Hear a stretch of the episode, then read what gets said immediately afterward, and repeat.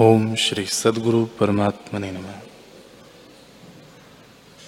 श्री वशिष्ठ जी बोले, ही राम जी, ब्रह्मा से तृण पर्यंत किसी पदार्थ में राग हुआ तो बंधन है। मेरा यही आशीर्वाद है कि ब्रह्मा से तृण पर्यंत किसी पदार्थ में तुम्हें रुचि न हो।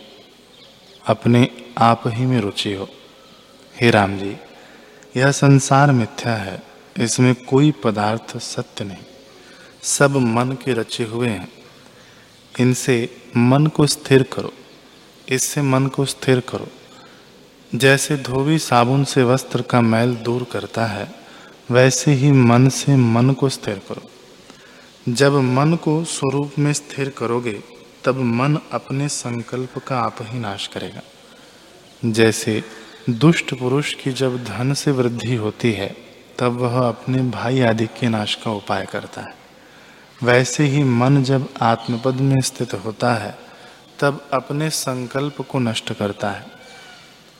जब तुम्हारा मन स्वरूप में स्थित होगा, तब तुम मनहीन अर्थात संकल्प विकल्प से रहित होगे और तुम्हारे सब दुख नष्ट हो जाएँगे।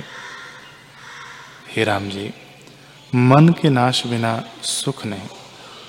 यह मन ऐसा दुष्ट है कि जिससे उपस्था है उसी के नाश का निमित्त होता है।